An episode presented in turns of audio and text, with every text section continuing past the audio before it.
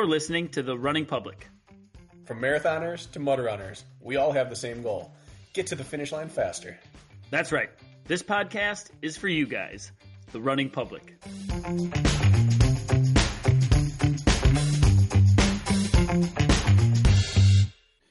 Brakken, do you always wear a flat brimmed hat when you wear a, when you wear a, a sporting cap?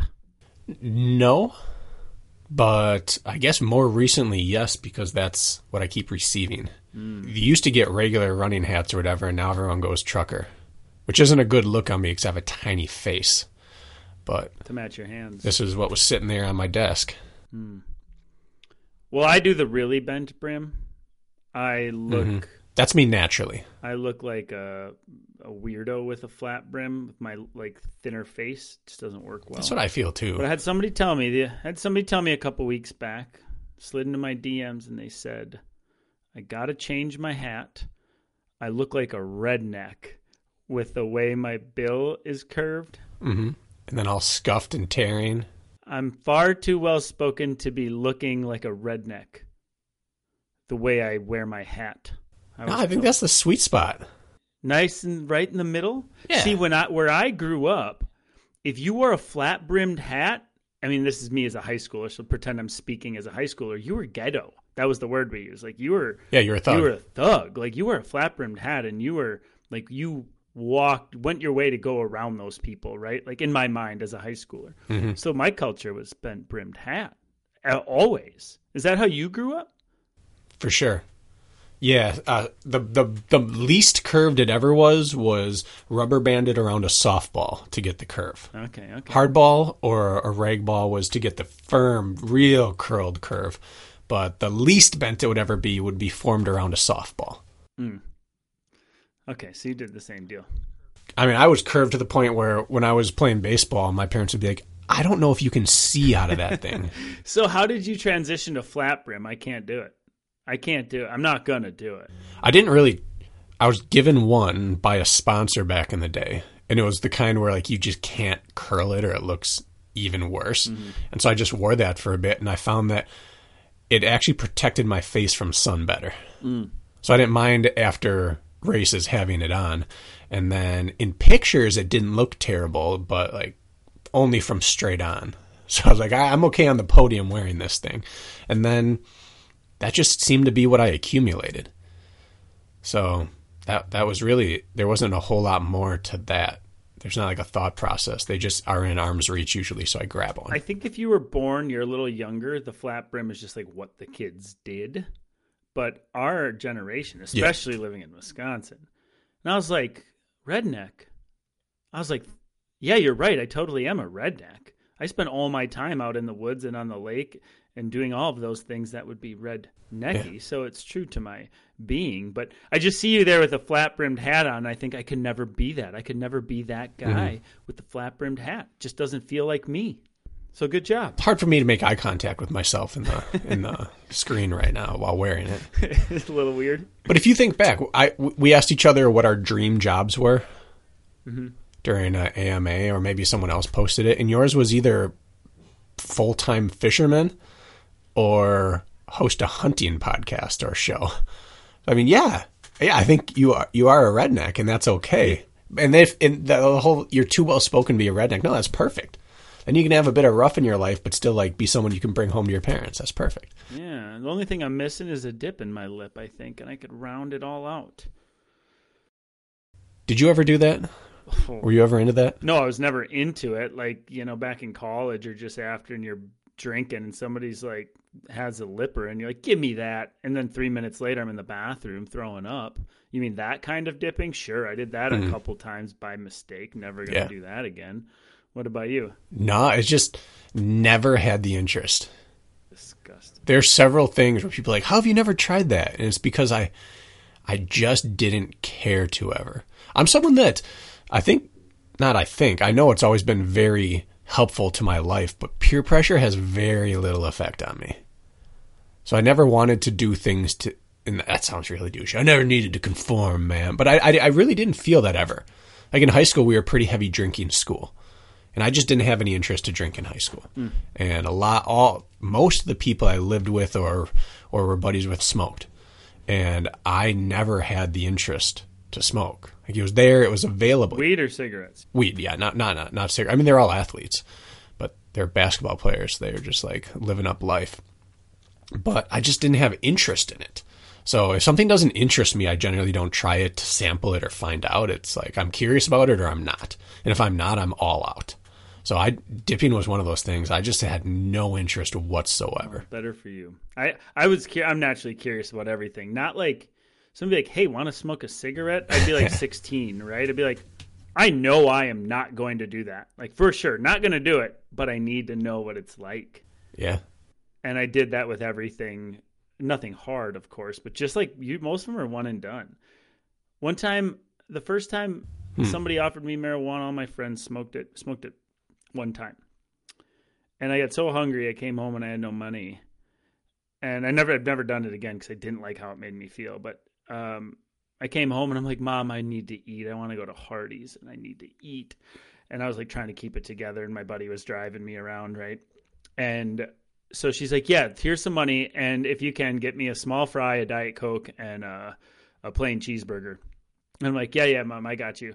I'll get you. I'll get you that stuff." Remember, she wanted a diet coke, a small fry, and a plain cheeseburger. I came back. I got her a large Mountain Dew, a large fry, and a hamburger with everything on it. And I came back, and she said, "She was like, Kirk, you didn't get one thing right." and I was trying to keep it together, and all I could do was laugh hysterically at the fact that I was so left of center. And then she's like, "What have you been doing?" And I was just, I couldn't even. I took over. So, anyways, I didn't get one of her things right. I laughed uncontrollably and couldn't address the situation, and that was my one experience. Wow. Not one thing, Brakken got busted. That's that's good. You know, what? I've never eat never eaten at Hardee's in my life. We had one right by my house. You're not missing. Yeah, I just I wouldn't know. I assume it's like any other chain place, but I wouldn't know what it's like. Um, should we like do you want it? We this this is the last little tangent before we go in. Braden loves burgers, loves them. It's his absolute favorite thing to eat, other than uh, homemade nachos. We have homemade nachos once a week, minimum, and he requests it every night. But so when we travel, his thing is he has to try the burgers in these places. Ireland, they, they had this place called Apache Burger, and he loved it. He ate it probably like six of the 11 nights we were there. He'd say, Can, can I go get a burger? And when we travel, I, our kids are not spoiled, I wouldn't say, but when we travel, whatever they're going to eat is generally what they get. And if that means we order out every single day for them, like our when our families travel together, my parents and my siblings, we cook each night. And a lot of times we cook whatever is available locally at the market. And if the kids don't like it, that's fine. I'll go get them whatever because it's like, whatever, we're on vacation. If I'm going to make our local haggis and whatever else and you're not going to eat it, then I'll buy you an Apache burger every night. That's that's like probably the most spoiled our kids get. So he loved Ireland burgers, and then he was disappointed in uh, the burgers in England. And then in Sweden, they have their most famous place is called Bastard Burgers. And Braden, who I don't think you know this about him, but is an extreme rule follower and has a very high sensitivity to inappropriate language. And so he wouldn't say the name of the burger joint. So he ended up calling it B word burgers but he wanted it every day. But he was so uncomfortable ordering it and being there. And their their their burger they're known for is the bastard burger. So like, he just couldn't order. Did you make the kid order? I had to oh, you order for him. Oh, that is very endearing. He would not do it. He, he would stand there. If you made him, he would tear up and eventually walk out of the restaurant. He would not say that word. Not that we did that to him, but that's the level he is. Where, where do you think he gets that from? You don't. You don't use cuss words. I think probably both of us. Yeah. No, I don't. I don't. I don't cuss very much. And, and I grew up a very extreme rule follower for uh, you know my childhood. And Lisa's a a goody two shoes for a long time. That's cute. Anyway, Ayla is sitting there in the restaurant going, "I'm a bastard. I'm a bastard. I'm a bastard. I'm a bastard," singing these songs about it. No clue what it means. All she knows is that Braden says you shouldn't say it, and she can't wait to say it. And Braden's there in like physical pain, the fact that his sister is saying this. And we asked him about it over there. We're like, what, what does this word mean to you guys? Like, probably the same thing for you, but there's like, there's no power to it Oh. here. Yeah. And that's how most of their English word, they kept saying, English has no sway here. It's, we know what it means, but it doesn't mean anything to us. So it's very interesting. That's actually one of the worst words I thought uh, as a kid because I was seven and I was hmm. smashing monster trucks with my dad in the living room, and I just said, "I'm gonna smash you, you bastard!" I don't know where I got the word from, and he goes, "What did you say to me?" and he and I got in big trouble. He Yeah. was like, "You don't ever." Ever say that word again. He was a real stern. When he reprimanded, I listened. So if you ever hear me, I've never Okay. used the B word on here. I would dasn't do that. I was taught at a young age. That's a bad one. So Braden, I feel for you, man.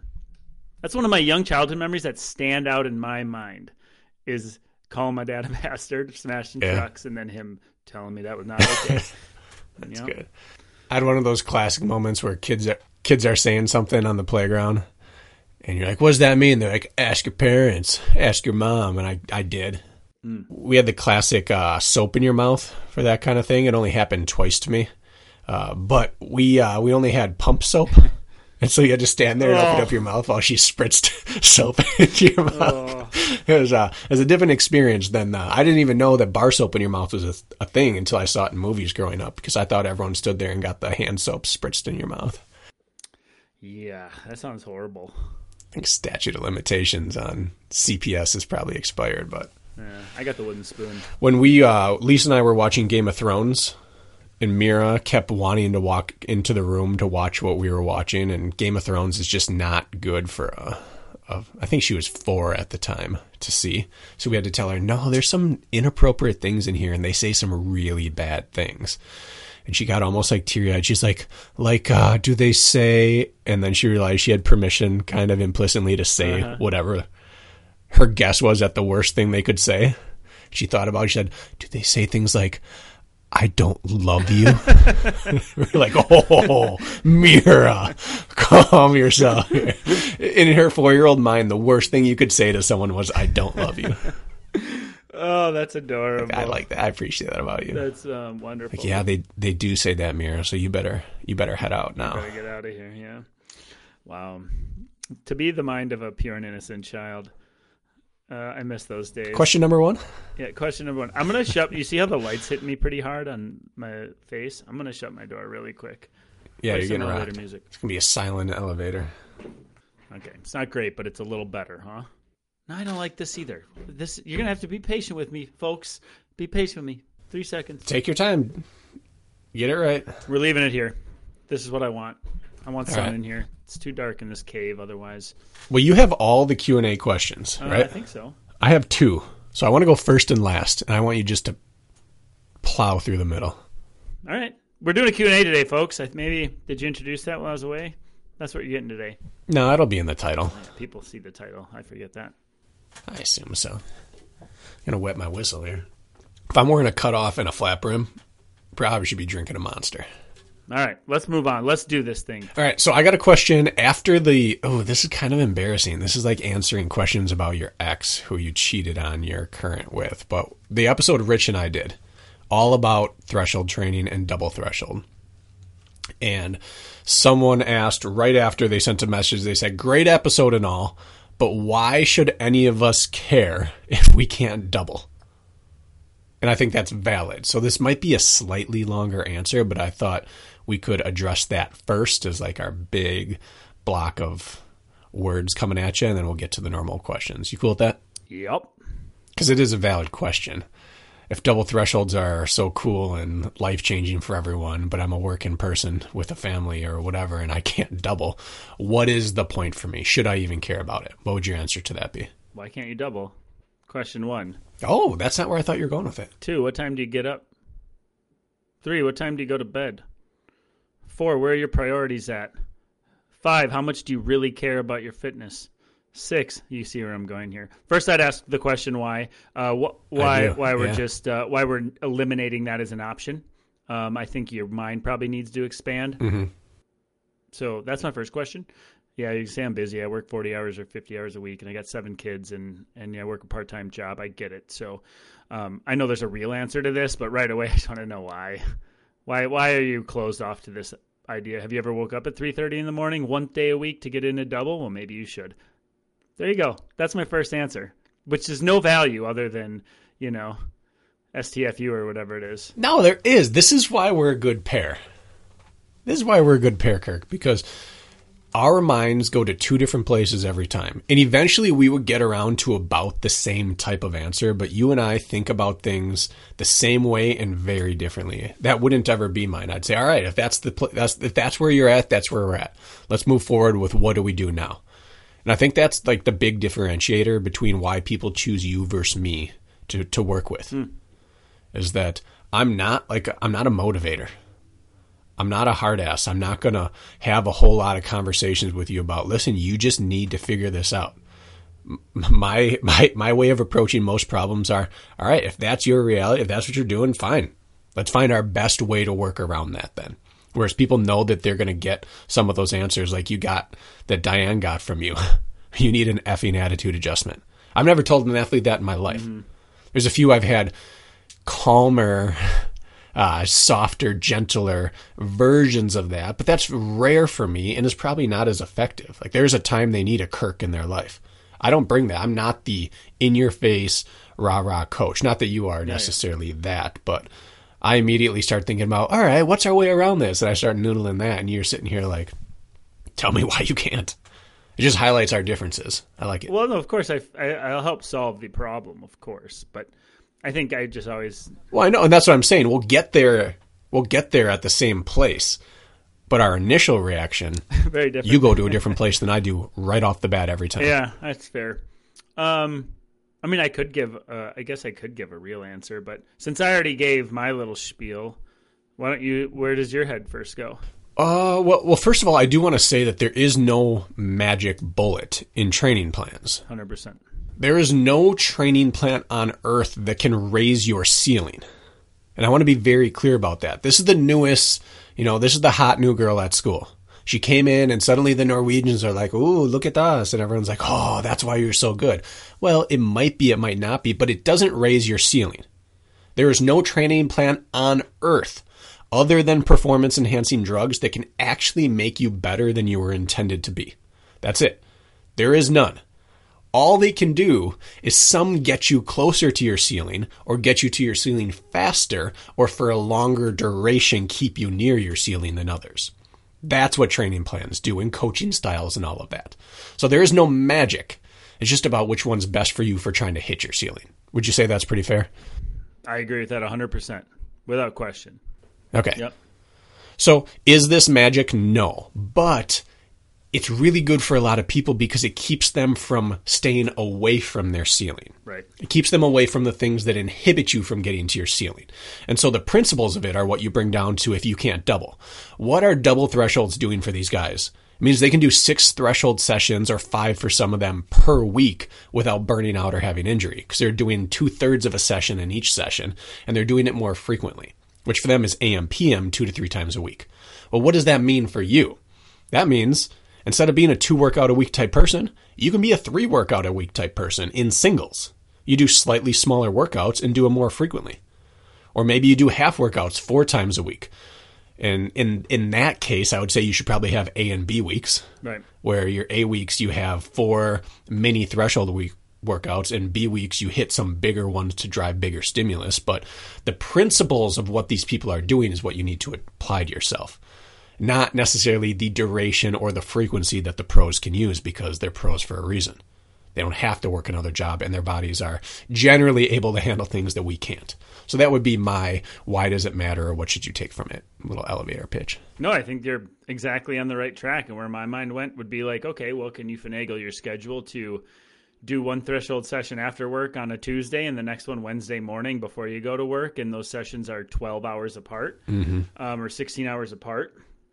Can you just simply, if you want to experiment and this intrigues you, can you do, you know, just back to back on even if it is in the morning, 24 hours apart, I'm going to do a threshold workout Tuesday morning and one Wednesday morning, then allow the appropriate recovery afterwards. I like that. Of course, holding back just slightly, obviously, in the first, as, as you should. Um, I think there is probably ways around it to get close to, if not the same stimulus, um, without doubling. Yeah. You know that double that double on different days is intriguing because if you went PM workout on a Monday and morning workout on a Tuesday, it's not that much longer apart No, it's not. than doing an AM and PM workout on a Monday. Exactly. Right. Ba- barely. I really like that. The, the key, my caveat with all of this is you have to stack your risk appropriately. And that means your second session early on when starting this, and probably for the rest of your life, should be the least risky sec- session that you do.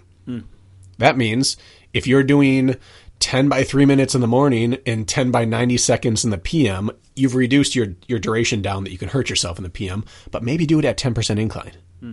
Maybe do it on the rower. Maybe do it on the assault bike. Stack your risk appropriately. If you're doing AM and PM or PM and AM, at night do your run and then the next morning when you wake up feeling crappy, do it on the spin bike.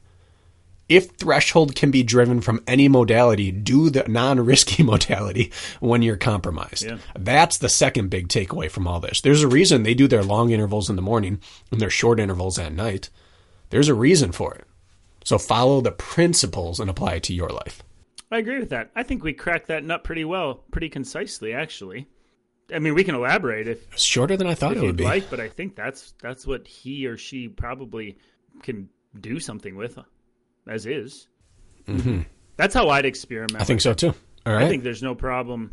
But I think the evening, which a lot of people are in their morning routine, so that's a tough thing in itself to say, oh, wait till after work one day and hit it at night and then the next morning. But what do you think? At most, those are going to be 15 hours apart. And oftentimes, yeah, and probably less. 12 if you're getting done with work. Let's say you hit your workout at 6 o'clock at night, and then you got to be up early enough to hit it by 6 o'clock the next day. You're probably actually 11 hours apart from finish to start finish of workout one to start of workout two. And what's double threshold training? Eight hours apart, not even six. So you're losing a little bit, but Eight. yeah, still very viable. And I don't even know if that's losing. And and I I do want people to know that this isn't. There are two ways to do workouts. There's where you do your full race warm up, and you know a 20 to 30 minute warm up, and then you do your full workout, and you do your 20 to 30 minute cool down, or you can do the bare minimum approach to it. And especially if you're using a machine, you can get away with that. And this is what I was doing when I was first building back in and trying double threshold. My second threshold session was on the skier or the assault bike. Do you know how long it takes to warm up for an assault bike 60 60 workout? Not very long. Like, how long does it take you to get dressed? You can kind of work right into it. You can really not hurt yourself very easily. You could jump into it if you wanted. You don't have to. You could take five to 10 minutes to get ready. But my PM sessions, because I was fitting them in in what we would call our no fly zone in our family, which is 5 to 9 p.m. We try not to do anything other than family. Hmm. I was doing this at like 7:30 or 8:30 at night. So I would go downstairs and I had to be done and back upstairs in 20 minutes. That's the window I gave myself. And I was doing it on the rower or I was doing it on the assault bike or doing it on the ski erg. And I could get the entire thing done in like 12 to 18 minutes. That's not really what people consider doubling, but every single second I was moving was working at a very specific zone that was going to help my engine. So doubling doesn't have to look like two different 60 minute sessions.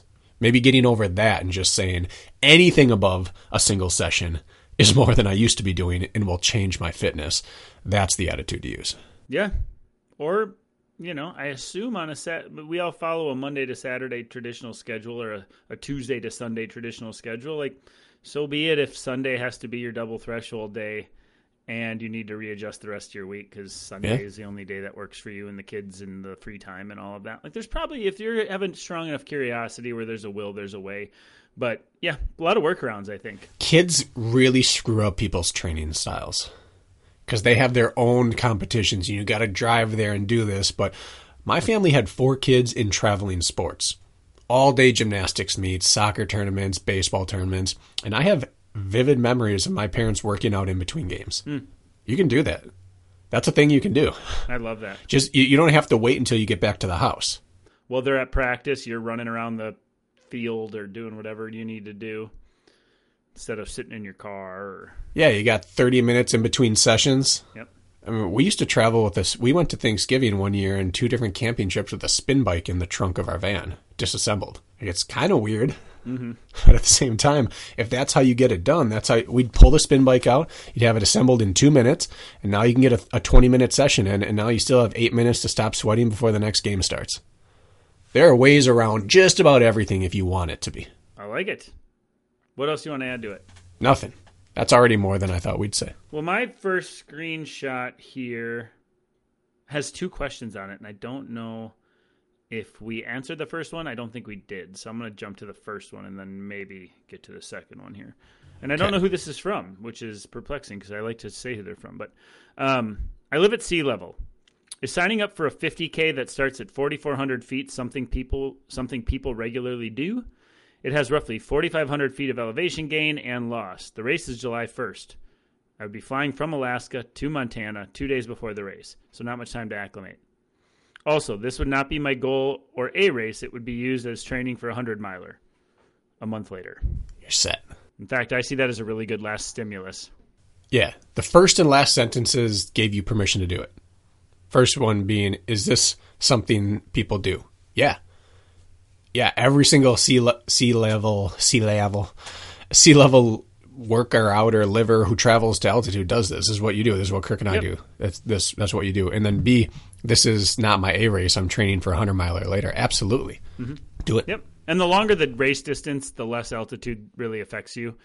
Um, really, in my opinion, like the the more it's going to keep you in aerobic. So like you have a fighting chance of going out there and still performing somewhat well, even if you're not acclimated. And it's only forty. It starts at forty four hundred feet, so you're not dealing with extreme altitude to start with. So like that's also factors Yeah. in. Um, and I really think the last big stimulus is I like to program for my athletes four weeks out, double day, split double, whatever, and then so four weeks out is actually pretty good timing, I think, for that. Um, that stimulus as well, if that is the exact amount of time out from your 100 mile uh, A race. So yeah, green light. You want to spend more time on that? Uh, just a little bit. I, I want to pick up where you said starting at 4,400 feet means that you can't get high in this race. I mean, 4,400 feet is high for someone who lives in Alaska, which most people are in double digit elevation in Alaska. But you, I think they also said there's only 4,500 feet of vert in the race. Now that's a lot of vert, but over the course of 31 miles, that's that's under 150 feet per mile average. They're probably not breaching 5,500 feet ever in that race of elevation. No, even if you did half of that in one and got up to what? If you did a 2,500 foot climb, you're still only just getting to 7,000, which is where it gets starts to get tough on people. Is that six to 7,000 range? 5,000 does get tough on you, but it's not the type of like hate your life altitude. So I think, you, yeah, you're like you said, you're going to stay in that 4,500 to 6,000 foot range most of the time, probably 5,500 range the most of the time. So it's not going to be truly brutal. But what it will do as altitude amplifies how tough everything is, uphill pace becomes a whole lot worse. Flat ground pace becomes a whole lot worse. Uh, eating and drinking can be a lot tougher on people people at altitude. A 50k at altitude can get you into the back half of a hundred mile experience in terms of pacing and difficulty of fueling. So I think it's actually an ideal way to prep for a 100 because in a regular 50K, you're not going to run into some of the same issues and ramifications of getting things wrong early on, where altitude it, exposes it quick. So I think it's probably your best case tune up rather than maybe not a good idea. Green light is what we're saying. Green light. You've been green lit. We're green, Corbin. Uh, Their second question. Um, aqua jogging question for a calf injury. Deep end with a waist belt and no contact with the bottom, or shallow end without waist belt, obviously contact with the bottom. Aqua jogging feels very unnatural. I know this was talked about in a prior episode when Brakken had an injury. I swam for 45 minutes, then did about 10 to 15 minutes of aqua jogging, attempting both types. Um, I have very specific feelings on what do you this. do? Yeah. Um, I'm gonna. Oh, well, I'm gonna go no contact. By the way, that's my specific feelings on it. Yeah. Because if you're trying to heal an injury, you can still push off the ground pretty hard in a swimming pool, and I actually think you can get more aerobic work done when you're free floating, working on knee drive and through the range of motion. Um, in the pool is like pretty forceful. You're pushing off of the ground, so I think absolutely stay on the deep end just from an injury management standpoint. Um, are you going to disagree with me here? Maybe could we get a disagreement, Brakken? No, Ah, no, I don't think. I don't think there's any worth to any risk in rehabbing an injury, especially something like a calf. Calves are super touchy, and they don't go part way. Like if you tweak it, you're screwed again. You have to start over. I mean, they can go part way, but it doesn't feel like it. It's not like an ankle where if you've rolled an ankle and then you tweak it again, you're going to be okay again the next day. No, you tweak the calf again, even a little bit, and you're starting back over weeks of rehab. So, the biggest thing I have taken away from all of my injury rehabs is that you must have a gradient built in. You start with the zero risk activity and you do it longer than you maybe need to and then you progress to the second stage and then the third and the fourth and you add as many stages along the way as possible. That way not only do you you mitigate your risk but you arrive at the next stage and this is very important totally confident that you can handle the next stage. Hmm. Because you're almost bored by the previous stage and so you never get to the point where you're overreaching without being sure because you know what the next step is. And so that means you start with no contact deep in the pool, and then you move to barely grazing the ground with your belt still on in the shallowish end at like chest deep. And then you move from chest down to nipples, down to sternum, down to bottom of rib cage, down to belly button, down to waist. You make it so just excruciatingly gradual that you always know you're more than prepared for the next step. And then you have no chance of regression and you're confident in your body moving forward. Because even if you are healthy, if you're not confident totally in your foot plant, you're going to plant weird and something else is going to manifest because of it. So knowing that you're totally sound before moving to each stage is crucial to leg recovery. And so you have to follow that. Those are my very specific, in your face feelings about this. I agree. Next question. That was a good answer. Nailed it. I'm fiery about that one, Kirk. This one, this this one is a bit of a novella here. Um, that's what I call when you get like a long text in your inbox and you open it and you're like, ugh. Once in a while you get one from an athlete, right, Brack? And You've been there. Donald Nettles wrote me a, a long one, so bear with me, folks. I debated whether or not to put this in there or not because it, you're gonna have to listen to me talk for a minute or two. Um, but let's make the we'll make the question. Are you going to read the whole thing? Well, I I don't know what else to do with it. Question question long, answer short. How's that sound, Brakken? All right. I've been running now for as a sport for about 10 years on a consistent basis. Had some injuries in 2019, 2020 to the ankle and knee in 2022. I'm going to paraphrase here. I started doing the running public training plan in June last year, but it wasn't at 100% due to still having knee issues. Um, I picked up following the plan fully when the doctor gave clearance at the end of October. So basically, he's been following the plan 100% since October, he says. My question is I feel that my running has vastly improved. My endurance engine is the best it has been in years. I can run harder for longer, but speed wise, still slow compared to where I was prior to injury. Example When I got full clearance, I did a 5K time trial and ran 2546. Tested again uh, three months later, 2433, and then got it down to 24, basically the same again three months after that. Okay. As you can see, my time wise has been about the same, but I have been able to push heart rate higher as I feel more comfortable during the run. I also retest test this on the same 1.3 mile loop trail, uh, trail near where I live for consistency.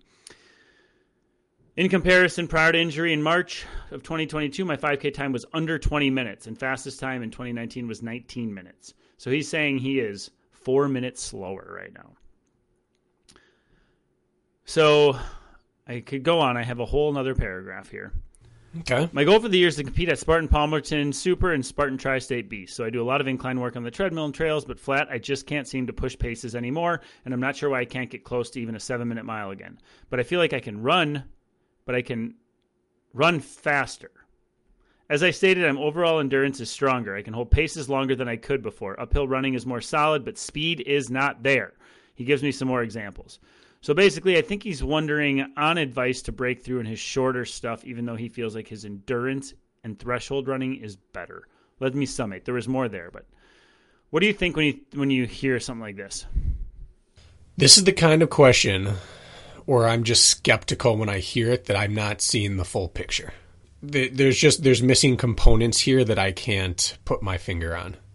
Is your uh, your previous 5K was that on the same 1.3 mile loop, or was this somewhere else? And is there a chance that that wasn't a 5K? Is your weight drastically different? Are you actually not putting in the workouts you think you're putting in? Like if you look back on your training plan, are there more gaps than you'd expect?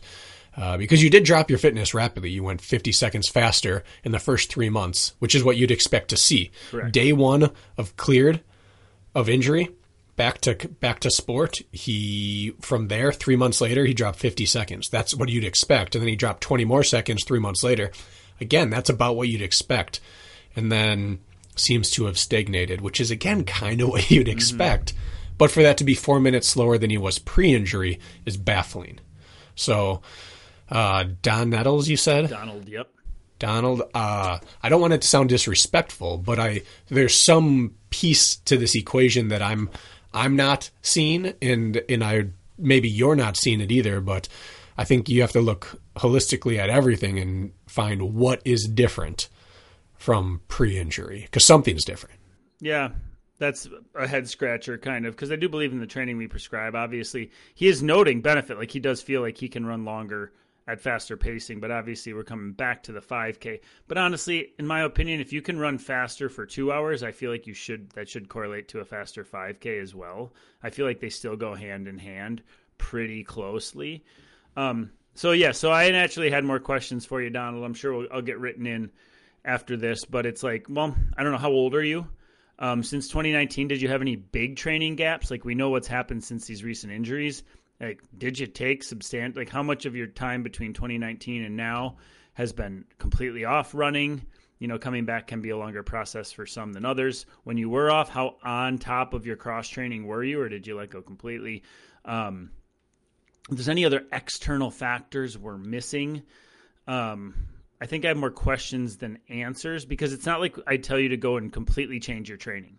I wouldn't tell you, yo, you know what? You need over speed training. We need to go rip 400s, no problem. Let's get it done. We need to run faster than 5K pace all the time.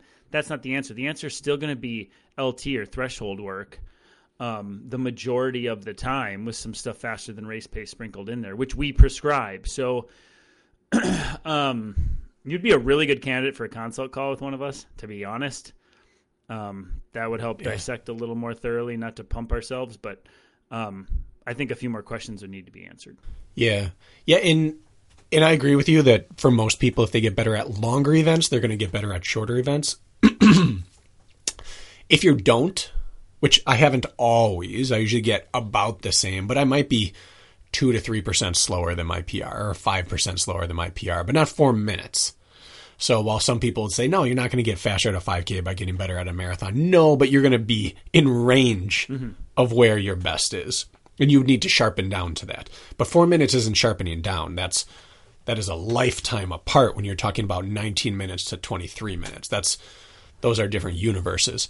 So if we this were an athlete I was working with or potentially working with, I would say go do the things that I would request of that athlete, and that would be I would need to see the year of training that led up to the 19 minute 5K and then the five months that led up to this. Maybe five months just isn't enough. Now, four minutes still seems drastic. I'd want to see your your weight before and after, and I would want to see the GPS file of that 5K and then the one you're retesting on, just to make sure that we're not comparing apples to oranges here. Kirk and I worked with a lot of people who thought they ran a 5K. You know, the 2.9 mile race. And then they ran another one and ran slower, and it was a 3.22 mile race. There's a big difference between those two. So those would be the three things I'd want to see: your body before and after, your training before and after, and the race course before and after. Those are the easiest things where something could be, you know, way out of bounds. Yeah, I think it's a valid question bounds. and very. I mean, I see why you're wondering what you're wondering, and I think this is no fault to you yeah. or train the training or anything. I think this is, I'd be wondering the exact same dang thing if I were you. So this is very valid. It's more like let's start splitting Yeah. some hairs and to figure out let's let's uncover surface layer and let's dig a few questions in to see if we can make more sense of this before we start firing off answers. Yeah. And then the final thing to do is are we just looking at the wrong number? Do you have any other before and after numbers? Like lactate threshold or aerobic threshold or 10K or half marathon. If every single thing else is improved from where you were except for this, then you can kind of just say, I'm not training for a 5K anyways. It's weird, but I'm not going to worry Yeah, about it. fair. Because if you truly are stronger everywhere else, then maybe it's just it's just a weird anomaly, and don't worry about it for now. And then six months from now, you're going to go run a 5K in PR. But I don't know. Strange. There's something missing. Something missing, Don. All right. We're going to move on from that one. This is from Faith4033. Hi, Kirk and Brakken. I have two Q&A submissions. I love your podcast. It's been super helpful, even as a newer runner. Uh, thank you, Faith. So, question one. I work in surgery three days a week where I may be standing but stationary for a long time. Would compression socks be helpful for lessening the leg fatigue? We'll start with that. Yeah. Not leg fatigue, probably, but it might help with lower leg swelling. Mm-hmm. And lower leg swelling can negatively impact your ability to hit a workout afterwards. Yeah. So I don't think compression solves fatigue. I'm not one of those people. I don't buy that. But I do believe that it stops stops lower leg mm-hmm. swelling. If I travel, now I travel, I've talked about this before, but we just did again international travel to and from Sweden. I wore my Injinji to the knee compression socks, individual toe compression and compression all the way up. And when I travel with and without those, there is a drastic difference in how much swelling I have in my ankles and feet and toes. Even just wearing regular compression socks versus Injinji, my toes change in size. So that absolutely you can fix, but I don't think you'll feel fatigue much different. What do you think? Uh, no, I don't think that they're going to be helpful for lessening fatigue whatsoever. If you notice your legs and feet swell up at the end of the day, then yes, I think just keeping a healthy amount of blood flow and lack of uh, water retention, I, that would serve its purpose. Especially if you run after work or something, um, where that doesn't have that swelling doesn't have Yeah. time to go down. Um, I'm gonna just say no, not at all. It doesn't help with leg fatigue whatsoever. Your bones are still gonna ache. Your corns are gonna still hurt. Your arches are still gonna ache Yep. your legs are still going to feel the way they're going to feel. But if you're swelling, then I agree with you, Brack, and Then I think it'd be a worthwhile uh, experiment. Question two?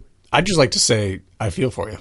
Yeah. Occupations that require you to stand, specifically stationary, are very, very difficult on your body. Very difficult. And so you have to become the master of micro movements. Just tensing up little things and letting it go tiny, tiny. Just become the master of those micro movements, and that can save you a little bit, but it's kind of just your cross to bear. Most fatigued I ever remember my legs feeling was working at Dennis Sports Shop. I worked behind the counter as in high school and early college, where you just stood there and those legs would just ache for like 12, eight to nine hours on cement, standing there. And it's like people think mm-hmm. walking around all day is is bad. Try standing still all day. That is way worse. Standing. So yes, I feel for you. Question two.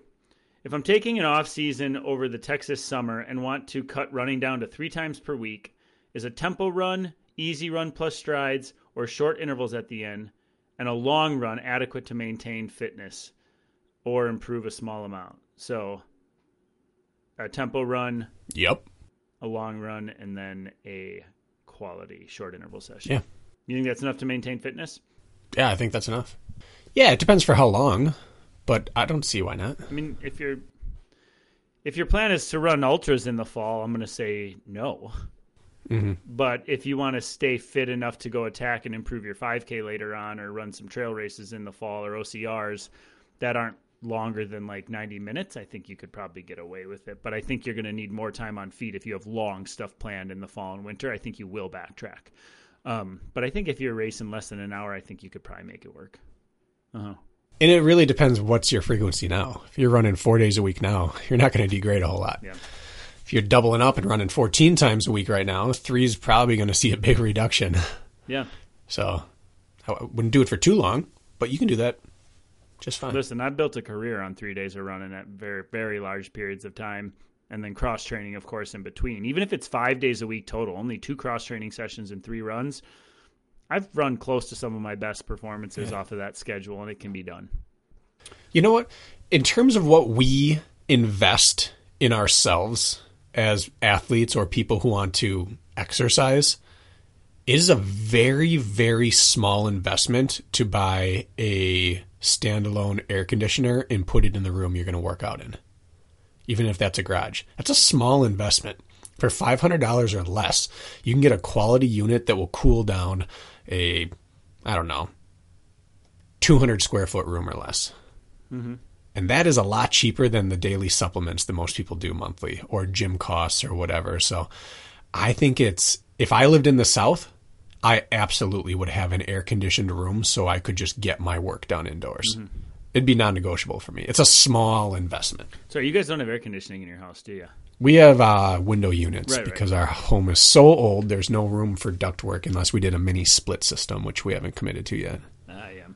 So I actually just put them in yesterday, Kirk, because it got to 83 here. Yeah, you did. Got to 86 here yesterday, and they say 88 today, Ah, which is insane. One upper, I know. But then it gets like we're high of like 40 on Sunday. It's ridiculous. We might have snow next week. Yeah, I saw that. It's weird. I know that's how it goes. Uh, Luis Bartildes says, "Hi there, love the podcast always and have love the podcast always and have a two question for your Q and A. These two parters here. We'll start with one. One, I follow a Monday to Sunday training plan, so seven days. Normally, training days are every day except for Tuesday and Thursday when is when is rest. I can only train Monday to Friday, so I cram all training between those days and active rest on the weekends. So far, I've been hitting my paces for the most part. Most part. Do you think by doing back-to-back quality, I won't progress? I try to do an easier day after a quality one, but sometimes it doesn't work due to my work schedule. For example, if I do a speed session followed by a threshold or long quality run the next day, would I still benefit from the speed session? They don't cancel each other out. They're just less effective if you don't recover in between them, and they cause l- just lingering fatigue. So there is no cancellation effect in fitness. If you can get it in and you can maintain it, you're fine. But whenever possible for long term sustainability, yeah, it's better to split them up. Honestly, I'm just confused by the wording. Okay. She says, normally training days are every day except for Tuesday and Thursday when is rest. Then she says, I can only train Monday through Friday and Saturday's active recovery, which means she's not training over the week or sun. The weekends are active recovery. So she's training Monday, Wednesday, Friday. That's what I'm gathering by this. That's how it's worded. Yeah. Let's answer it as we think other people would be, which is I can't work out on the weekends. I can only do it during the week, and I run out of time to get it all in. Can I just do them all back to back? Um, okay. Did you want to continue off of what you started? Only to say this is the tough one. Like, of all the scenarios that we deal with working with athletes, to me, this is the most frustrating one to deal with are people with restricted schedules that can only have X, Y, and Z. That all the rest don't exist, and you have to work within the confines of this because something has to give. And so then you have to become, again, the master of instead of micro movements, micro workouts, or you have to find where can I devote something big to. If I'm going to not be able to work out on Saturday, Sunday, no matter what, can I do something massive Friday? But yeah, the back to back quality days, it just starts to wear on you after a while. I mean, I would for some reason I would prioritize the faster work day one, like she's uh, she's outlining. Like, make sure if your if your legs have some spring in them to use it day one, and then if you're a little dull for threshold or longer tempo effort type stuff day two, so be it. So I think your ordering and your thought process is correct and how you're choosing it, but um, I don't really know. I, your, her last question: Would I still benefit from the speed session? That's her last question, and the answer to me is yes. You would still benefit Yes. from the speed session. So the answer is Yeah, yes. you would. I think we just leave it there. But I'm very confused about your daily actual Yeah. schedule, the way this was worded. So I'm going to say the same thing that I'm, I said earlier. If you have to stack things, do the least dangerous thing second. So, like you said, do the fast stuff first. And if you got to do threshold stuff later, well, do it uphill. yeah, That's safer. Do it on a machine if you have to. That's safer. Maybe I'm just injury uh, averse or have it on a high high alert in my old age, but There's just no need to risk things for our daily pursuit of happiness. I really like what you just said about okay, well if you do quality session on Tuesday, that's uphill, go flat Wednesday, or do the opposite of of vert or flat. And I think that's a really good combo there, where you might be able to Yeah. engage a little different musculature and use a different stride anyways. And I like that idea Yeah. a lot. If you're gonna do that, Flat and fast back to back scares me. yep, me too. Uh, I'm very much looking forward to your answer to this next question. This is the person, or you're saying that? Well, I'm saying that on her on my behalf after reading her question. Okay. Louise asks, Louisa asks, "Do you think it would be stupid for someone with very thin arms to wear their watch on the upper arm? By doing so, would the heart rate be more accurate than on the wrist?" Asking for a friend. And then she says in parentheses, extra small armband heart rate monitor is too large for my arm. Thank you. Go nuts, Brakken. I'd like to hear this one. I've never been asked anything remotely close to that. I have never, no, but I did wear my very first GPS watch on my upper arm because that's where it was, I think, designed to go. It was a Garmin unit that was about three inches long. Do you remember those old bad boys? I do. Yes, they were rectangle or square, rectangle-ish. Rectangular, yeah. Yeah, bulky. And I wore that on my upper arm. So I suppose I've done this. Uh, I think what she's saying is that the uh, the armband extra small straps of like a Wahoo TICKR Fit or the Polar OH1 or something like that that are designed to go on your upper arm, even the extra small ones are too big for her arm. Listen, go online and look up Z O N I Zoni, and their entire strap is Velcro. You could tighten it around your finger if you had to, because everything connects to everything. Okay. and it's not made for the Wahoo ticker I fit. like that. eh, But you, that's what I use. You can shove it through. Find a new strap first of all, because your watch ain't gonna be accurate on your, no matter where it is on your arm. Sorry, not sorry. I can just see that though. It resting above your elbow bone. No, I can see it. where your radius and ulna come together up there. Just be easy to check. I could. I kind of like it. except, except in order to get a good reading, you'd have to wear it on the inside down Right. here. So I've got a watch right here. You'd have to wear it. We're gonna need video on this, Ian Floyd. You'd have to wear it down here to get a good reading. I could read that. But that would be a pain. That'd be a pain to read. If it was right here, you could just look right. Who's gonna help you put that on? Louisa. I use a tape like this. Uh-huh. you strap that baby in there. So if it was on the outside, you could read it well, but you're must you're going to get a worse reading. Here's where you're going to look at all that, all that veins. You can just pop that baby on here, but you can't read it. I got more veins than that. Those are child's. I mean, we're not comparing veins right now. I kind of want to compare veins right now. now, I bet you these are going to look scrawny. Oh, I don't. What do you think? Not much better than you. All right, we're ch- we're children. Let's stop this. anyway, like we said, the Zoni or uh, the other one is the um, uh, what's it called? Oh my goodness, why can't I think? Maybe I'm Louisa? still uh, Myzone.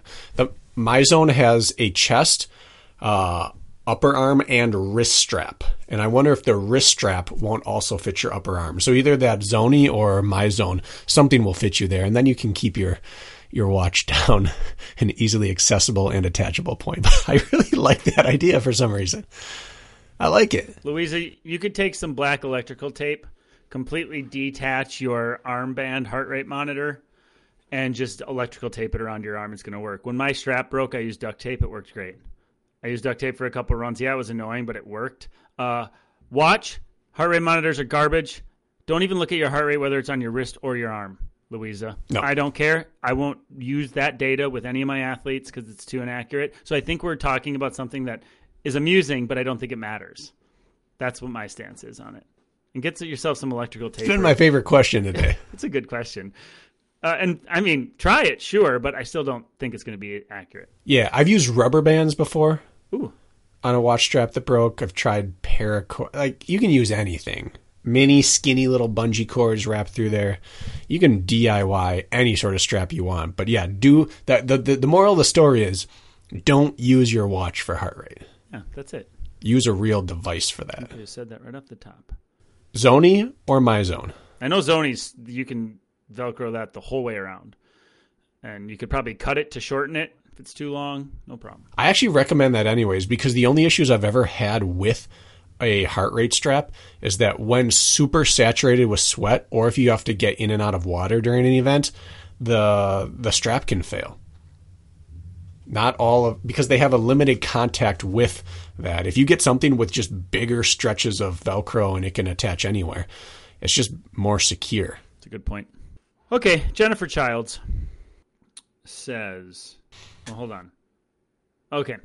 Hi, guys. Love the suggestion of giving an overview of the training plan. It's all, oh, we already did that. Okay. Also, love the idea of a training Tuesday on hill running. I don't have a treadmill and am fortunate to live in Victoria, BC, where I can run hills year round. Uh, my goal this year is to improve my uphill running, and I have not had any wear and tear issues from too much downhill yet, but plan to do lots of my workouts on hilly terrain this year. Questions What ratio of downhill to uphill running is ideal? Will I max out on downhill gains and start getting wear and tear before taking full advantage of all the uphill benefits? So if I'm chasing a lot of earth, what goes up must come down. Is that going to be a problem? This is a good question. Mm-hmm. And early on, yeah, it's going to be a problem. You can handle way more uphill than downhill early on. But the downhill gains, so to speak, don't stop at fitness. They build into durability and then into technique. You don't need the skill of running in many forms. Downhill is one that there is a significant skill that gets built up over time. A lot of people that get better at downhills just get better at actually the act of running downhill. It's not a fitness thing. It is the act of running, getting better with their feet, with their like their hip angle and their upper body angle, how they're leaning into the hill. There's so much more that cannot be quantified by fitness. So I actually would just worry about how much you can physically handle. That's your upper limit to start with, and then you stay there. You keep increasing as you can handle more. So I wouldn't worry about, uh, am I just going to stop getting better at downhills? Because no, you're you're really not for a long time. And then I think to speak on like the, am I going to either cap out on my downhill potential or like end up hurting myself from all the downhill pounding when uphill is very kind on the impact front. Um, you can just, you know, you can't be ripping every day.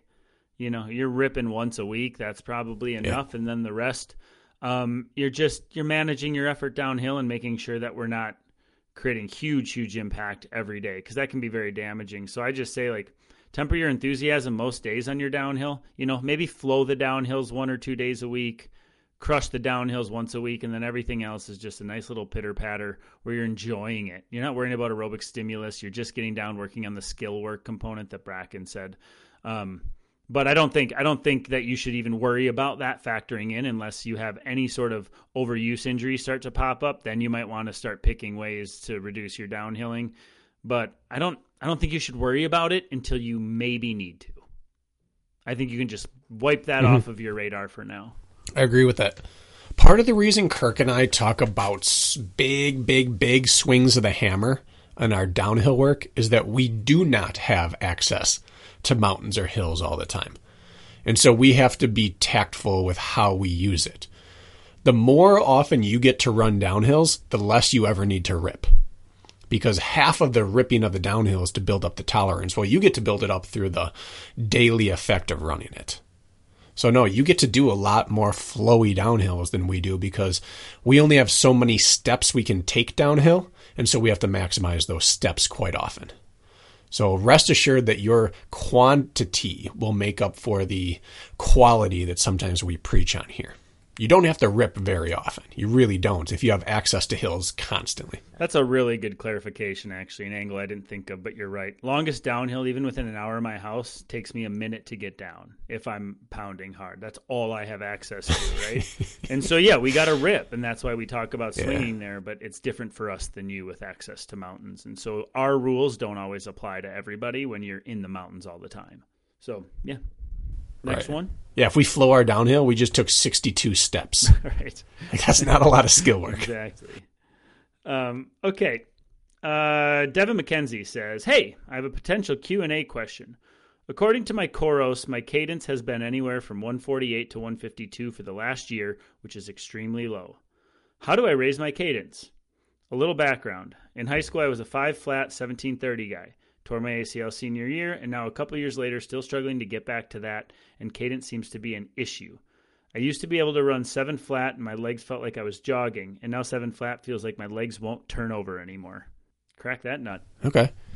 Um, I think you got to force it. I think early on you need to do the metronome thing, or you need to be counting your steps, or you need to. And this is this is one of the only times I really really recommend this. You need to wear less of a shoe. Uh, if you go down to a more minimal shoe, you have to hit the ground better. And if you hit the ground better, you're turning over quicker. Uh, barefoot grass running is really, really good for this. Now, you got to be careful with this kind of thing. This is a tool. This is a skill that you're working on. You're not trying to build up massive volume during the, doing this. But this is something I used to do for a bit. Kirk, we haven't talked about this very much, maybe once or twice, but I used to three times a week go and do barefoot running on grass or turf on soccer football fields. And I would go until the very first indication that I was fatiguing hmm. doing it. And then I'd put my shoes on and I'd run the rest of my 40 to 60 minute run. But I would try to mimic what I was doing barefoot in my shoes but with the ability to handle it for longer duration that kind of thing is maybe necessary you may have to force this change to happen I understand what you're going through. Coming off of knee surgeries, different things like that, your stride and your cadence changes. Mine slowed significantly. So you might just have to do a, a very aggressive intervention on this until it becomes natural again. And then also, just to double check that what you're feeling is right, film yourself running on a treadmill. Make sure you really are running in the 140s and 150s. Just double check it. But usually, accelerometers are correct on watches. That is very low. That's like galloping almost. It's so low. Yeah, it'd be you'd be spending so much time on the ground. Mm-hmm. I, I, God. But that makes sense, right? If you're coming off a knee injury, the easiest way for your body to move without taking impact is to like touch your heel and roll all the way through, like sink, bend your knee, sink in, kind of sag off to the side, and then it's like limping from one side to the other back and forth. It's a logical progression for your body to try to hold you back from impact. Mm. It makes sense. You just can't run well that way. Uh, I just think it's a he's a true candidate for like if this is the sole focus holding you back, your biomecha- your efficiency is poor. Your biomechanical efficiency is poor, and so you might be a candidate where we say, "Oh my god, do 3-minute intervals with 1 minute rest." Maybe reverse it. Do 1 minute intervals with 3 minutes rest. So you can just run fast. So you can get the mm. efficiency piece without your fitness getting in the way, but more like teaching your body it's okay to turn over doing 60 seconds on, three minutes off, where you're either walking or jogging, like just one session a week where you're allowing yourself to run fast without any, or like any mm-hmm. true, um, you're not being held back by your fitness. Even if it's 30 seconds, 30 seconds, 60 seconds, uh, no more than three minutes, but lots of rest. And all you care about is running fast. Who cares about what we say about threshold and spending time with your heart rate up? What we're worried about getting your legs to move faster. And then I would absolutely start incorporating hill sprints. It's going to put you on your toes, it's going to create power, and it might help you with your efficiency piece. That could be 15 second strides at 15% on the treadmill, something like that, just to teach you to power through something. Um, but I would, yeah, I would probably give that person the opposite approach of what I believe is training fundamentals, just to see if that moves the needle at all. Just train the body, mind, nervous system, and everything to trust the knee, trust the process, trust the movement. That's what I would probably. Do. How far is he post ACL surgery? Deleted the question already. All right. Well, let's just say that you're far enough that you've completed your full rehab. Now, if you didn't complete your full rehab, the stage of rehab, the progression generally goes from slow, really stable movements to then moving into movements that are more sports specific. And so if you don't complete your full rehab, you've really only trained yourself to go very slow and under control with all your contractions. So that can be part of it that you're missing. It says a couple years later. I just it was in my recently deleted. A couple years later is what he said. Whatever that means. Okay. So what needs to happen? The capstone on rehab is returning to explosion. And so plyometric work really can be a key here. Not just for being able to be more explosive, but rewiring your body to be quick in movements. Mm-hmm. Starting easy, starting with jump roping, moving on to light plyometrics, but anything that teaches your body to hit the ground, become balanced, and spring off the ground very, very quickly, that might be the final piece of this rehab that needs to happen. That, in combination with the previous things we talked about, probably some form of that is your recipe to getting your quick cadence back. Got to start somewhere, right? Don't worry about the fitness as much as worrying about the movement. Yeah. That's what I that's where my head goes uh, off the top. Maybe that's the first thing you should do. You should go through and test all of these things out. Try barefoot running, try metronome running, try jump roping, both legs, single leg, try some box jumps, try some short 30 to 6 30 to 60 second intervals with long rest and see which one exposes him the most and feels the worst and then you just reverse engineer from there. All right, this is what I really suck at. Start doing that kind of thing and train to that and then move back upwards. Yeah, everybody loves to do things they suck at. You're going to enjoy this training immensely. That's right. It's all about the end goal. Um, my I only have 3 left. Some more doubles in here for some reason. So, and I got to be done at most in a half hour.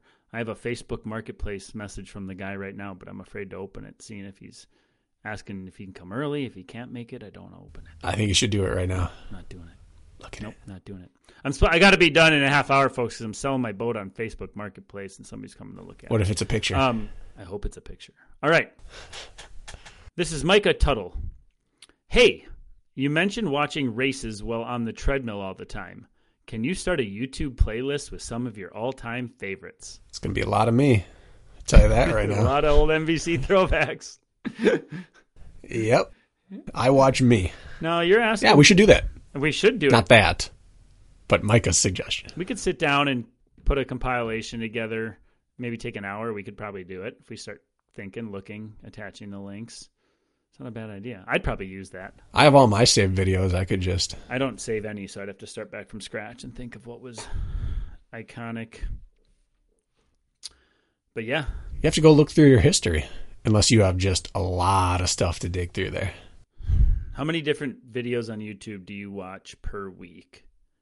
Running videos, racing videos. Ooh, How many different ones? Because some are quick snippets, right? on average, three. I'd say on average, but there might be some weeks where it's like fifteen or twenty. Yeah, I'm probably in the 20 plus range because I'll watch the 1500 from six different events, and I'll be like, those add up to Oh, like I true. watch then they're separate videos and they just add up, and it could be an amazing dogfight to the end, but like remembering what video that was for me would be tough on some of them.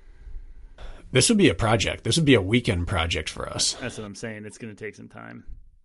You'd have to make a list of every race we've ever enjoyed and then go find the video. It's a great it. idea. It's a great idea. It is. Maybe one day when we're bored, we'll do that for you. How's that sound? Then you have to separate it into type. What I find interesting, others might not find interesting. I don't know. I guess Yeah. like I much rather watch a race versus a world record, and they can be very different.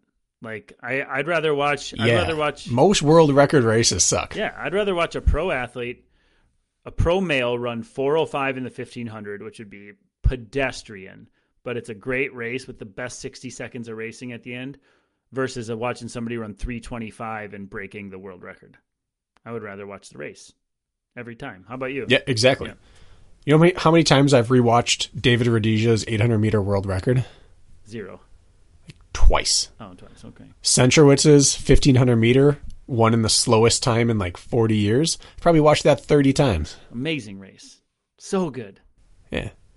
Seidel's Olympic medal, I'll watch that. But watching, you know, Kipchoge break too, I've never rewatched it. I've watched Galen Rupp medal a few times. That's a good one. Oh yeah. Okay. Do you know, Kirk, that Braden was born as Rupp and Farah were kicking down the home stretch in the Olympics? Specifically, Farah. Why would I know that? I don't know if we'd ever talked about it. Lisa and I were watching the Olympics all day long, and she finally gets down to like the birthing process, and I'm just locked in. And at one point, I look up just look up like at the doctor or whatever, and over his shoulder, I see Farah in full flight, like 80 meters from the finish line. And I was so locked in, it just registered that was happening, and I was just like right back down to the birth. But that's what was happening while Braden was born. That's amazing. I don't know what it means, but it feels cool. It means it's destiny. He's going to be faster than you, is what that means. Braden's got a future. Yeah, I mean that's that's a low bar. Mm. Todd Sholos. Hey, y'all. Thanks again for everything you do. I found your podcast while training for my first ultra last year, and it has certainly helped me fall in love with running and OCR all the more. So I appreciate what you do. Thanks, Todd. That said, possible Q&A question. Most of the time for my long runs or back-to-back long days, I am fueling before and during the run. However, every so often I like to take the second of a back to back day and run fatigued, fasted, and without fueling during it to make it both physically and mentally more challenging. Curious of your thoughts if I am leaving fitness gains on the table or it has some merit. An example of this, if it helps. Yesterday's was 60 minutes easy into 45 minute of quality incline work on the treadmill. Then today I worked all morning and hit the trail for a two hour easy run around noon, which was done fasted and without fuel.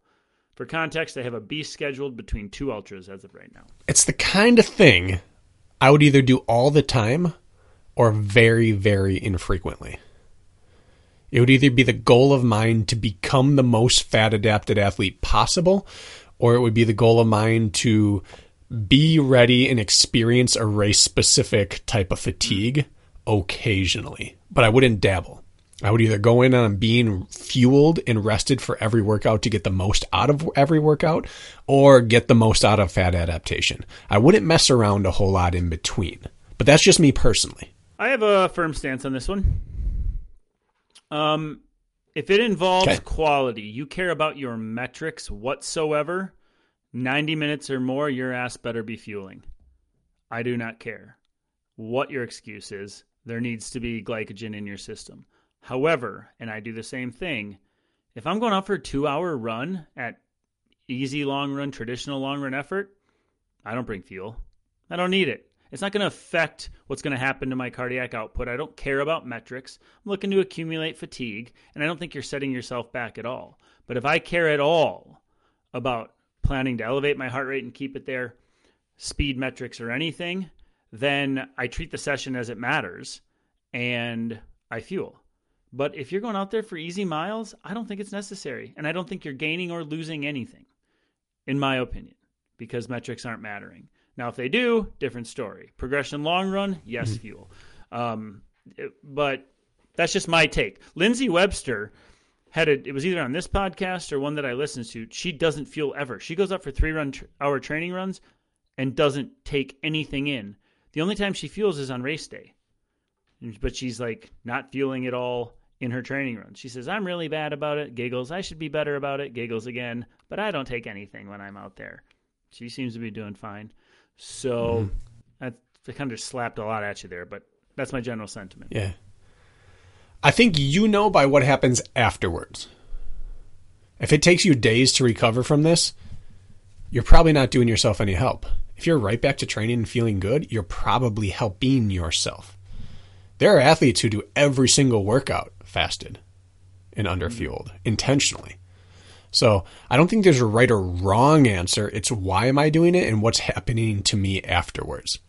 If five weeks into this, I still feel like crap for four days after and I really can't train well because of it, then whatever you're getting out of that session is probably not balancing out what you're getting missed in the other sessions.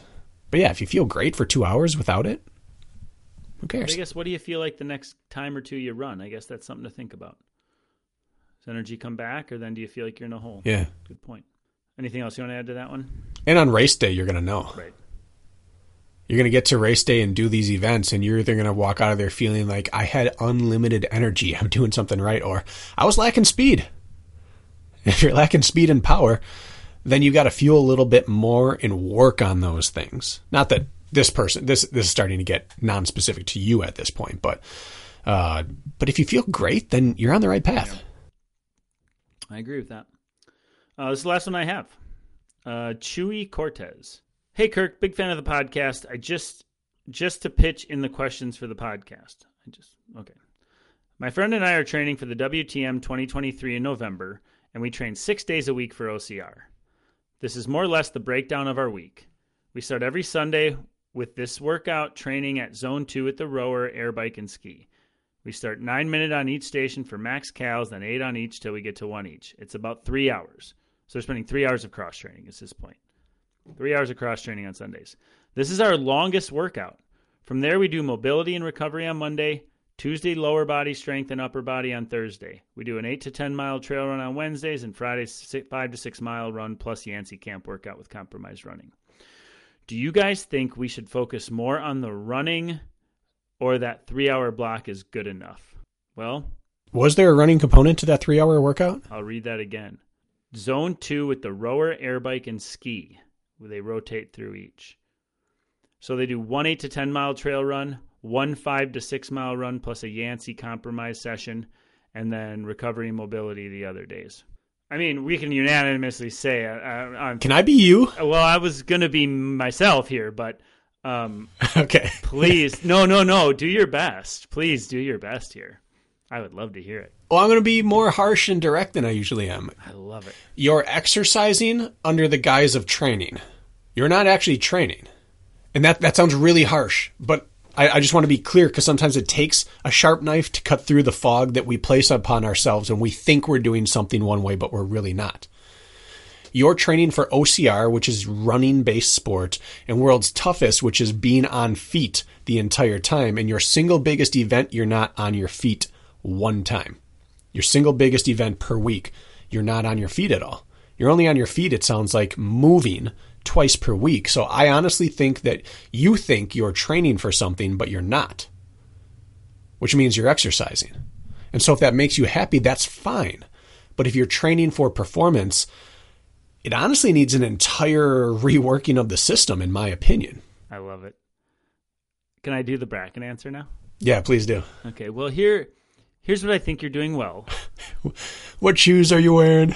No, no, no, no, no. Uh, uh, yeah, that matters the most.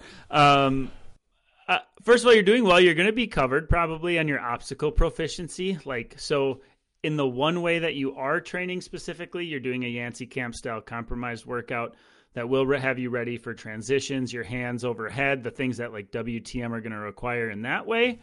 Um, you're doing a good job of prioritizing that. We will say getting that in every week is definitely a box that's going to keep needing to be checked. So that I'm going to pat you on the back for.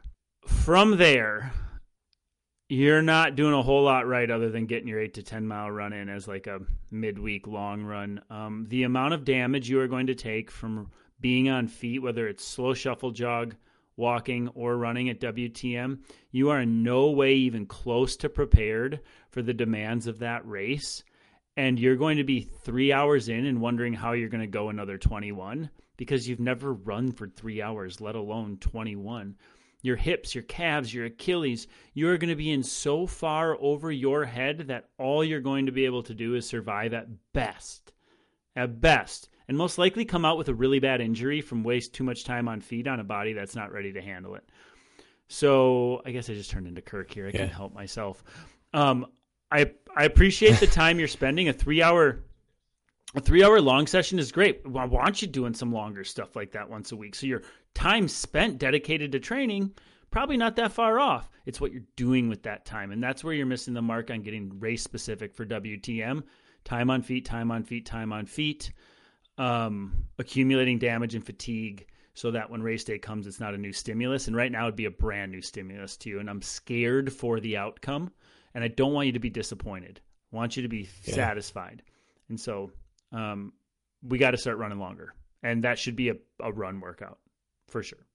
Okay, go ahead. Clean up, clean up what I just did. Yeah. No, I, but we we almost never do this. We almost are. I mean, because we were kind of not kind of. We were very negative towards these gentlemen in our answer, and we don't direct this towards you. It's towards the. uh Maybe it is towards you. Well, but it's it's it's for the purpose of eliminating like give you a little bit of frustration and embarrassment now in order to eliminate it on course because we both coach people through WTM. You know, each year I prepare several people for World's Toughest, and each year you get to watch what happens. And the worst, it's the worst race to show up to, not truly ready. Mm-hmm. It's just, it's so bad. And yet you can do well at this race if you can just move the entire time. And so more movement needs to occur. Like the the pieces of your plan aren't bad, but now instead of three stations that are non weight bearing and r- walking or running based, now you, now it's time to put a station in like running or stair stepper or incline hiking or even sled push and pull for one of those modalities. Start adding these things in, start moving impact into the equation because you have to be able to move on your feet for 24 hours. You have to be able to be aerobically comfortable moving at a decent pace the entire time. And you have to be able to handle the impact of everything you're doing. And so we just don't want to get lost in the obstacle component. It's so necessary to be ready for that. And you're you're working on your engine, but and the chassis has to be built for this race more than any other race in our sport. Even when you've done all the training properly for this race, you're still not ready. Even the most prepared person that shows up at that start line still isn't ready. So do your best to just close that gap. And to Yeah. your defense, guys, like the world of OCR now has been glorified with hybrid racing and mixed modality training, and we I preach it as much as anybody because it served me very well uh, for certain races that I'm doing. And if you were racing for an hour, maybe we could give you different advice, but you're not. And so I understand falling the trap to doing ski work and row work and all that stuff. I totally get it, but um, you just got to think resistance to impact and what you're doing. You know, isn't enough. You don't get good at playing soccer by practicing football. Some call those two the same thing. I do not. Oh, And right now you're right now you're practicing football when the competition is soccer. You're gonna sh- get out on field and feel like you got your dick in your hands, Yeah. as I call it, which is not a good feeling. Don't be that guy. no. No. But you're not like lost. I use skierg, rower, assault bike with the athletes I coach in order to fill out their workout so they can do more work for more time under fatigue. But in between all of those, it's time to insert impact. Mm-hmm. We do a lot of sled work. We do a lot of hybrid work because I think it helps. But it is a second class citizen to the running or hiking or walking or whatever it is you're going to be using to get through course. Yep. Um, we probably made these gentlemen feel silly enough. Um, I'm really glad you wrote in about it. I'm glad that you asked. I think that um, that even if you feel like, oh crap, like now what do I do? Like start running more. Replace that cross training effort primarily with running. Um, gradually build up. Don't just switch right over and go to a three hour run suddenly in its place. Like start ramping up. You have a lot of time. You have enough time to right this ship. Nothing is lost. You have probably great engines from all this work. So you got you're in a great situation. It's April. You don't race till November. Like this is gonna be great. You just got to probably start. You know, in the next month here. Be good. Yeah, 30 some weeks, 28 to 30 weeks or whatever it is. There's a lot of time. And really, this isn't just doom and gloom. And I'm not just going to be a jerk and walk away. I, email me. I am happy to give you much more than we've done right here. If you have questions and you want more, like email me. I'm ha- let, let's have a conversation about this because I don't want to make someone feel bad and leave it. I want you not to feel this way on race day. That's what I I want to help you. Yeah. Um, all right, let's move on from that one to you said you had two questions and you've read me one. So do you want to put a bow tie on this? I'm not going to do the other one. We can't do it fast. What do you mean we can't do it fast? You want to hear the question, Kirk? Yeah. Okay. Question or maybe future episode idea Anatomy of a shoe. Hearing alarm bells go off right now in your brain?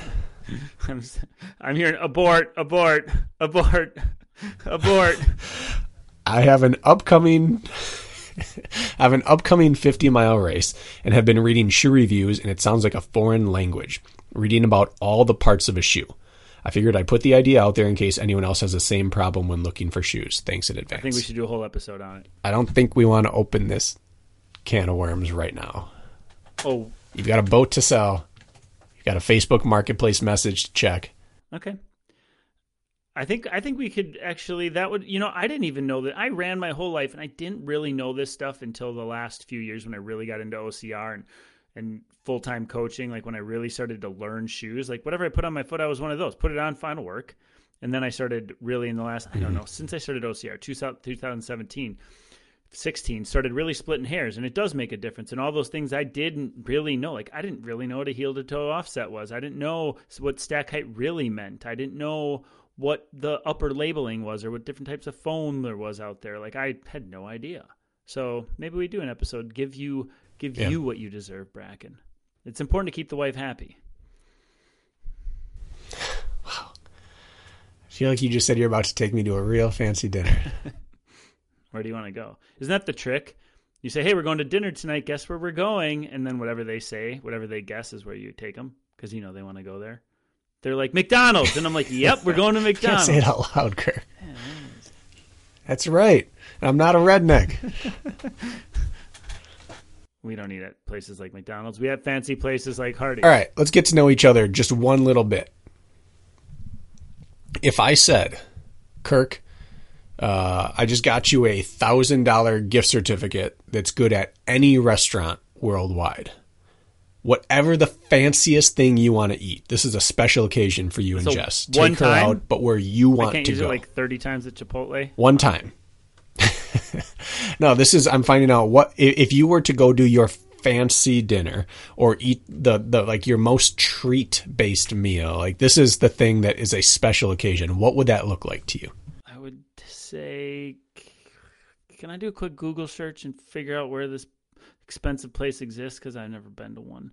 How am I going to spend a thousand? Forget the expense. I'm just saying that it's it Okay. doesn't matter. You don't have to spend the thousand. It's just you or your la- your last meal. Let's say that a little more doom and Uh, gloom. Capital Grille in Minneapolis, high end steak joint. You can spend a hundred bucks easy on your meal, plus whatever frills inside. That they make. I've been there a couple times. Best steak you I've ever had. And I would go to a traditional place, or vice versa. We have a place called Travail next to where I work, and it is a a U.S. renowned restaurant that serves um, that serves like nine courses in these very you know fun fancy ways and it's got a price tag Okay. but it's an experience. And you go there and you spend three hours there and they take you back in the kitchen for part of it and it's like a night. The food's amazing but it's a multi-course. So i'm either going to go traditional capital grill which is a classic steakhouse or i'm going to do the Yeah. opposite of that and go for the experience which would be travail. Took jess there for valentine's day when when you had no idea that it cost what it cost.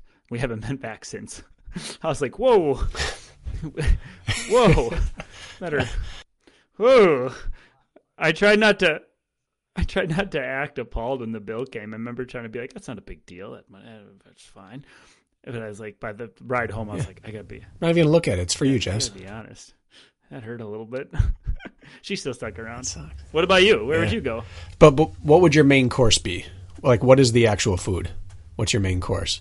oh let's get some wagyu beef steak seared just perfectly with a traditional baked potato loaded up with butter and sour cream just loaded to the gills with that stuff. And then Is it Wagyu or it was Wagyu? wagyu wagyu whatever.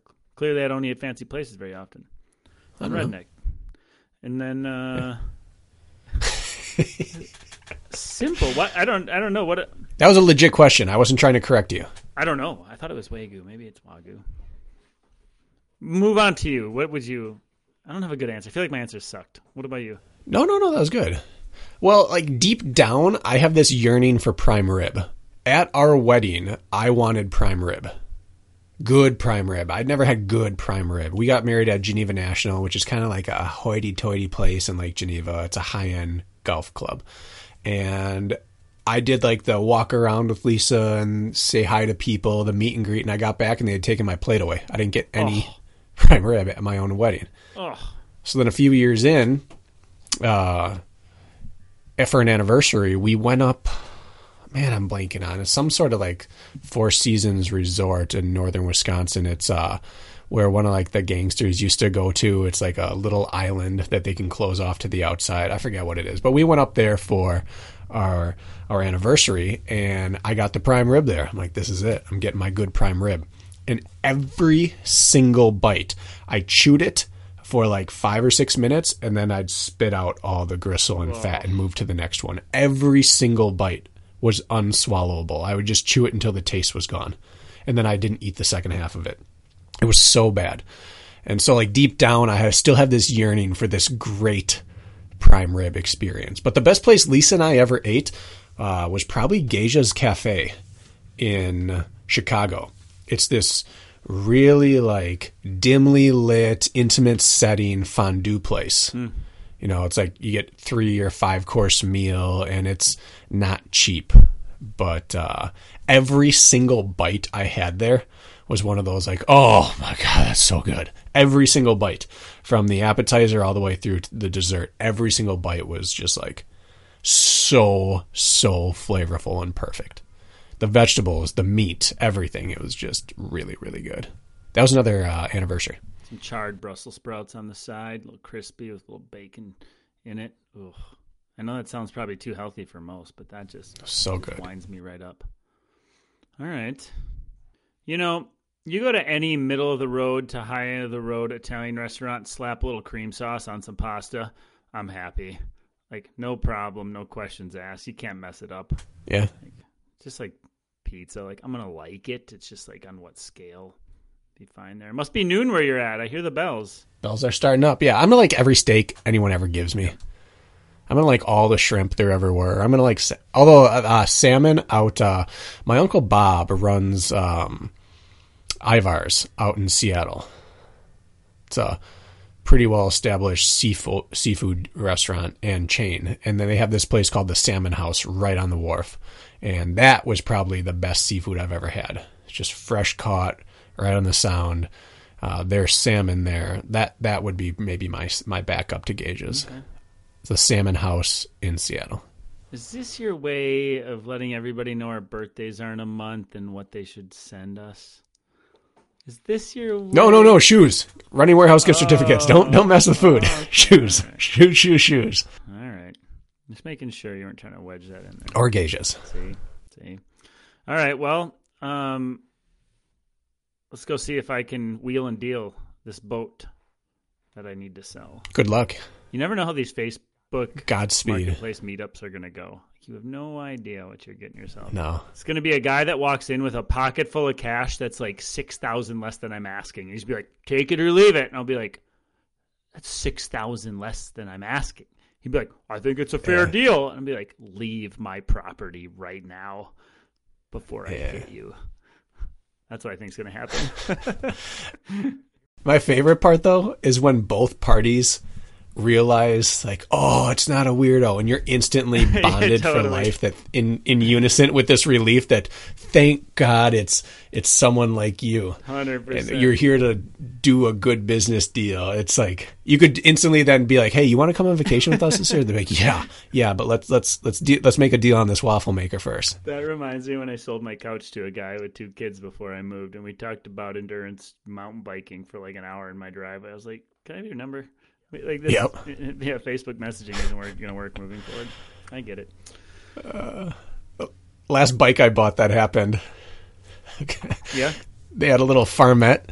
Within like five minutes of being there, he's giving me a tour of his salsa fat bike collection, and the kids are out playing on the swing set and feet trying to chase the chickens, and the wife's lead them around, and like we're instantly like, "Oh, you bike, you run, let's do this thing, man!" I love it. Well, hopefully that's what it is. All right, go sell it. All right, man. Thanks for listening, guys. We got all our questions gone, other than the one Brakken read. So if we missed yours, I'm sorry. Send it again, or maybe we still have yet to open it. But, um, all right. Tuesday it is. All right, ciao for now. Ciao for now.